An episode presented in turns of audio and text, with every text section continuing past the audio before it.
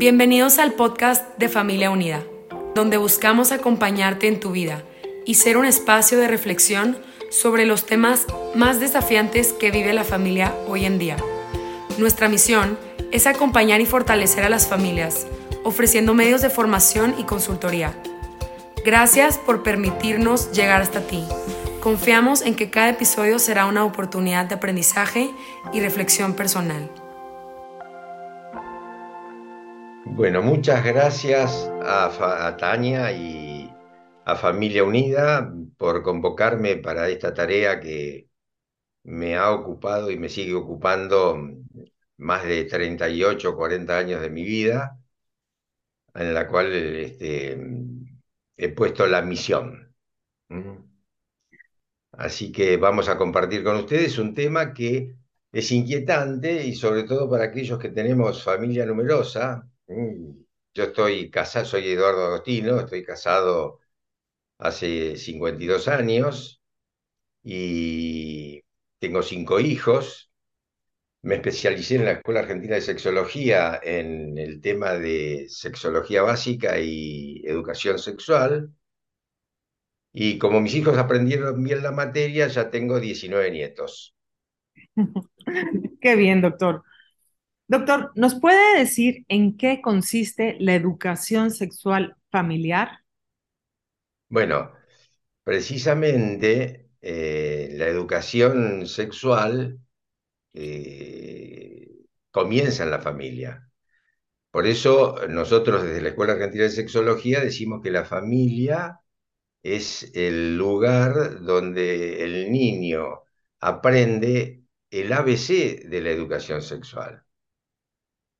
Y por eso también decimos que como esto se tiene que hacer desde el inicio mismo del nacimiento, y debe ser un proceso continuado de formación, este tema educativo, que hace que la familia sea el lugar donde em, los papás tienen que estar preparados y donde tienen que asumir una tarea que es para ellos irrenunciable, ellos son irreemplazables e insustituibles.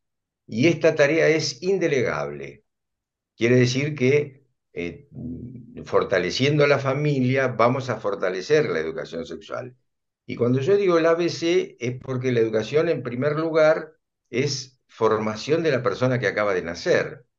Y cuando uno educa y hace un proceso eh, formativo, este, esto de estar educado significa que el niño aprende para su etapa adulta resolver situaciones y problemas satisfactoriamente. Es decir, si nosotros le enseñamos a un niño que 2 más 2 son 4, cuando le aparezca la ecuación 2 más 2 va a decir 4. Quiere decir que si nosotros enseñamos a nuestros niños cómo amar, cómo ser varón, cómo ser mujer, cómo ser novio o novia, esposo, padre, madre, amigo, es decir, persona, sabremos cómo se va a comportar en esas circunstancias. Ustedes fíjense que acá lo que estamos haciendo es una prácticamente una una, mm, mm, digamos así, una preparación para el matrimonio y para la familia. Por eso nosotros decimos que la educación sexual es una educación para formar familias sanas, integradas, a través de un proceso educativo que vamos a desarrollar en estos cuatro podcasts que vamos a grabar. Y en primera instancia, obviamente, es una educación para el amor. Lo primero. ¿Por qué? Porque el niño cuando nace tiene que recibir seguridad. ¿Y qué es la seguridad? La seguridad está dada fundamentalmente por la madre, pero también, y muy importante, el padre que participa en las tareas de cuidado. Quiere decir que el chico cuando nace tiene que recibir amor y cuidados, es decir, tiene que hacer abastecido en todas sus necesidades. Y el estar abastecido en todas sus necesidades, es decir, alimentación, aseo, eh, abrigo, todo lo que le, da confort a ese niño, ese niño lo interpreta desde el punto de vista psicológico como que está recibiendo amor. Es bienvenido al mundo. Ahí empieza la autoestima del niño, en los primeros periodos del desarrollo. Y ese amor hace que el chico pueda desarrollar bien su sistema nervioso central. Por eso nosotros también asociamos salud sexual y salud mental. Este, y esa, esa posibilidad le da al chico de poder, em, a través del desarrollo de su sistema nervioso central, en la medida que va desarrollándose, poder ir integrando que va a estar abastecido y, bien cuidado eh, eh, con seguridad. Así que em, es fundamental el rol que puede desempeñar el padre y la madre en, este, en esta primera etapa del desarrollo del niño. Es decir, doctor, que cada persona ha recibido de alguna manera una educación sexual familiar, porque esta, esta involucra todos los actos de cuidado, amor, cariño, eh, alimentación. Entonces, todo eso forma parte de la educación sexual. Sí, sí, por supuesto. Este, eh, por eso nosotros decimos siempre que educación sexual siempre se hace, o se hace mal o se hace bien. Y si nosotros no cuidamos estos aspectos que hacen a, al, al, cuidado, mira, esto me hace acordar cuando yo empecé en el Colegio de Obstétricas de la provincia de Buenos Aires eh, a dar el tema este de educación sexual, una de las parteras me dice, doctor, aparte, cuando se va eh, la mujer con su bebé a su casa, además de darle un manual eh, como para que cuide a su chico, de amamantamiento, cómo bañarlo, cómo cambiarlo, en fin, todas las tareas que una mamá tiene que realizar, tenemos que darle un manual de educación sexual. Porque el descuido, la falta de cariño, eh, si un niño chico no recibe cariño, después no puede dar cariño, ni sabe recibir cariño. nosotros, eh, la educación sexual para el amor es una educación para poder dar y recibir amor. Y esa, ese dar y recibir amor hace que el niño, cuando sea más grande, adopte conductas altruistas, se preocupe por el prójimo. Entonces, obviamente, la, educación en el amor no solamente es para, el, es para el desarrollo de la persona en su totalidad, para el desarrollo de la personalidad. La educación, eh, toda educación, toda educación debe ser dar con amor, porque lo que sale del corazón con amor llega al corazón del otro. Y, y, yo me acuerdo de que cuando nosotros éramos chicos, la maestra era la segunda mamá. La primera mamá era la de la casa que estaba y cuidaba a los chicos, pero la segunda maestra era la mamá. Ahora no sabemos si tiene la primer mamá, porque la vida actual hace que la mujer salga tempranamente de las tareas del hogar y de cuidado de sus niños, los chicos vayan a pasar a, una guardería o vaya a saber dónde, y, la atención que debe recibir el chico en las primeras etapas del desarrollo eh, son cruciales. Por eso muchos países, para que eh, los chicos sigan creciendo sanamente, eh, le dan una licencia por maternidad, inclusive al padre, mucho más prolongada que en, los, los, países desarrollados, ¿no? que en los países que no tienen en cuenta este detalle. Porque la lactancia materna asegurada hasta los seis meses no solamente da alimento y anticuerpos al bebé, sino que lo que le brinda es el amor. Y es el vínculo que el chico establece con la mamá. Vos pensás, Tania, que los niños nacen con un rango de visión que le permite ver 20, 30 centímetros, es decir, que el ojo del niño se relaciona con el ojo de la madre. Muchos niños toman el pecho, toman el pecho y un momento ya saciaron su, su apetito y eh, se, hacen una sonrisa, se despegan un poquito de la teta y miran a la mamá. Y esa visión tiene que estar, esa, e, ese, ese, ahí nace el apego. ¿eh? Así que esto es fundamental para la educación en sexualidad humana. Pero no nos olvidemos que educación sexual es una educación para ser persona humana. Como vamos a ver más adelante cuando hablemos de la educación sexual en las otras etapas del desarrollo. Pues ese concepto de educación sexual acaba de descubrir como una nueva faceta, algo increíble y totalmente diferente a lo que nosotros nos imaginábamos que era la educación sexual, ¿no? Siendo así de bella y maravillosa. ¿Por qué a los papás nos cuesta tanto tratar estos temas con nuestros hijos? Bueno, eh, precisamente ese es uno de los problemas que eh, pasa con el tema de la sexualidad humana, que se fue incorporando como algo chancho, malo, sucio, feo o pecaminoso. Y además por tener un concepto reduccionista de lo que es la sexualidad. Nosotros creemos que la sexualidad es todo lo que pasa por debajo del ombligo, es decir, por los genitales. Y prevenir las eh, consecuencias de las relaciones sexuales en cuanto a la prevención del embarazo o la prevención de las enfermedades de transmisión sexual. Y eso es, yo diría, el 5% de la educación sexual. Nos estamos perdiendo el 90%, es decir, nos estamos perdiendo la persona. ¿Mm? Entonces, eh, con esa, esa visión reduccionista es carenciada, por lo tanto, frustra al individuo. Y entonces en esa frustración y en ese concepto negativo que tradicionalmente muchas culturas, inclusive eh, la cultura occidental, ha puesto un manto de negatividad en el, en el hecho sexual. Y eso, cuando uno aprende algo como malo, y lo aprende desde muy pequeño, va a formar parte de su existencia. Y como uno tiene un tema que, incorporó como malo, ningún padre quiere enseñarle algo malo a su hijo. Y evadimos o mm, esquivamos las preguntas que nos pueden hacer los niños y ellos ven que de este tema no se puede hablar.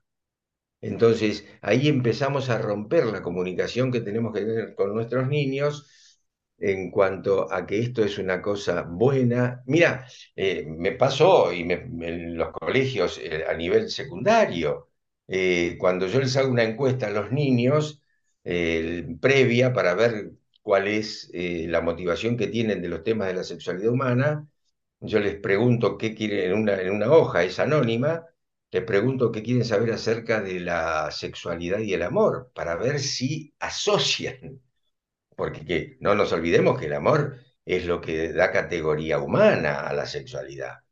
Mm, sin amor la sexualidad se despersonaliza. Eh, entonces, cuando ellos me ponen los temas que quieren saber, entonces ponen aborto, enfermedad de transmisión sexual, este, homosexualidad, eh, una serie de temas que eh, son todos mm, realmente conocen más lo malo del sexo que lo bueno. Entonces le digo, pero ustedes no me preguntan, ustedes me, ¿qué es esto? ¿Lo bueno o lo malo del sexo? Y dicen, lo malo, doctor. Y entonces le digo, ¿no conocen lo bueno? Y entonces algunos me dicen, ¿y cómo? ¿El sexo es bueno? Pero claro que es bueno, es muy bueno. Es tan bueno que tanto ustedes como yo vinimos de la sexualidad. Nos movemos gracias a ella, somos gracias a ella. Y eso no lo tenemos resuelto inconscientemente. Y eso a veces nos priva de comunicarnos en algo tan hermoso. Te voy a contar otra anécdota. Una, una chica este, veía a una, eh, como si fuese una doctora con guardapolvo y demás, que entraba y salía vecina de la casa. Y resulta que este, un día se le ocurrió preguntar qué hacía, y era partera esta chica, obstétrica. Y entonces le dice, este, ¿vos qué haces? Le pregunta la, la niña que tendría 10 años, 11, y dice, yo traigo nenes, nenes al mundo. y entonces dice, ¿cómo es eso? Y le explicó todo cómo era, que el papá y la mamá habían, se unieron y de ahí nació ella. Fue, la niña abrazó a la mamá, me lo contó la mamá, ¿eh? Abrazó a la mamá y le dice, mamá, ¿cómo no me dijiste esto que es tan hermoso? Ah, increíble, pero ¿Cómo no nos han dicho eso que es tan hermoso? Porque cuando uno habla de educación sexual, uno piensa justamente en anticoncepción, en aborto, en prevención de enfermedades sexuales. Y todo esto que usted nos está hablando, yo nunca lo escuché de nadie, más que de usted. que ah. esto, esto es algún secreto eh, todo el mundo lo sabía y no lo dijo, porque en las escuelas no se aborda de, ese- de esa manera. Creo que ni siquiera en la iglesia se aborda, a mí cuando, claro, ahorita es diferente, pero yo recuerdo que estas cosas todo, todo era pecado. Claro, bueno, eh, nosotros tenemos una idea equivocada de lo que era el, el pecado original. Este, inclusive tenemos una canción concebida sin pecado original, ¿no es cierto? Sí. Y en realidad, obviamente, la concepción de la Madre de Dios es inmaculada, la- elegida por el Señor, todo muy bien, pero este, después que eso lo transmitan como algo que puede ser malo, la comunicación y comunión de papá y mamá dentro del amor para gestar la vida de un ser humano, más aún. ¿Por qué es tan importante la educación sexual? Porque en ninguna otra actividad humana el hombre se asemeja tanto a Dios como gestar desde el amor otro hombre. ¿Qué cosa más grande puede hacer un hombre que gestar la vida de un hombre? Ninguna. Ah, Ahí no se- por eso está en la creación. Cuando Dios dice, los hago a imagen y semejanza serán varón y mujer. Ya nos está determinando un, un determinado papel que tenemos que jugar. Y serán una sola carne. Es decir, se van a fundir los dos y hacerse uno en el amor, y de ahí va a venir los hijos, y crecer y multiplicados. Pero agregó, este, dominar la tierra, manejar el impulso sexual. Y nosotros cuando hacemos todo esto, que le, le ponemos trabas a la comunicación de nuestra generación con las generaciones más jóvenes, este, no nos quieren contar porque es, es lindo, entonces eh, le damos un, está prohibido y entonces le damos lugar para la transgresión. Y el adolescente lo que más quiere es transgredir, es decir, eh, quiere superar los límites que le impone la norma. Entonces adoptan conductas de riesgo. No, esto tenemos que dar vuelta un poquito como para poder de gradualmente, con un ejército de educadores, cambiar este, este enfoque, porque esto nos llevó años, ¿eh? Milenios diría yo quizá. Entonces, No es nuevo. eh, ¿Eh? según lo que usted dice, entonces mm, cualquier educación no es válida, no todas las educaciones eh, que para educación sexual son válidas. No, no es lo No, mismo no. una que la otra. No, yo, yo te diría, los programas que yo veo y más que emanan del Estado este, sobre educación sexual, eh, lo que menos hacen es una educación sexual. Por eso nuestra educación sexual, nuestra, lo digo yo por lo de la escuela argentina de sexología, es una educación, eh, form- eh, decimos educación sexual formal y humanizada. Formal por dos motivos. Primero porque se, eh, informalmente en el hogar la persona que la está dando es un padre que está formado para darla. Quiere decir que dentro de la informalidad del hogar, formalmente se va dando y luego en el proceso pedagógico, cuando el chico entra en la formalidad de la educación, eh, del colegio, de la escuela primaria, secundaria, se da también con contenidos que a las personas le permitan eh, ser persona humana, es decir, darle sentido a la existencia. Porque saben que, ¿sabes qué, Tania? La familia es proveedora de sentido. Y el, sentido el niño lo va a tener cuando sabe quién es, de dónde viene y hacia dónde va. Quién es lo va a confirmar en su adolescencia, pero con nosotros tenemos que dar parte de la historia que está archivada en el inconsciente del niño, que no la vivió porque tiene nueve meses de gestación intrauterina y tiene nueve, diez o doce meses o 24 meses extrauterinamente, donde el chico no conoció la realidad de su existencia. Y entonces nosotros le tenemos que poner eh, eh, en, en, su memoria, es decir, tenemos que archivarle conocimientos que él desconoce de su origen. Entonces, primero entonces le tenemos que dar lo que llama la filialidad, de dónde viene. Y después él, con el logro de su identidad, va a poder decir a dónde quiere ir la misión, la vocación.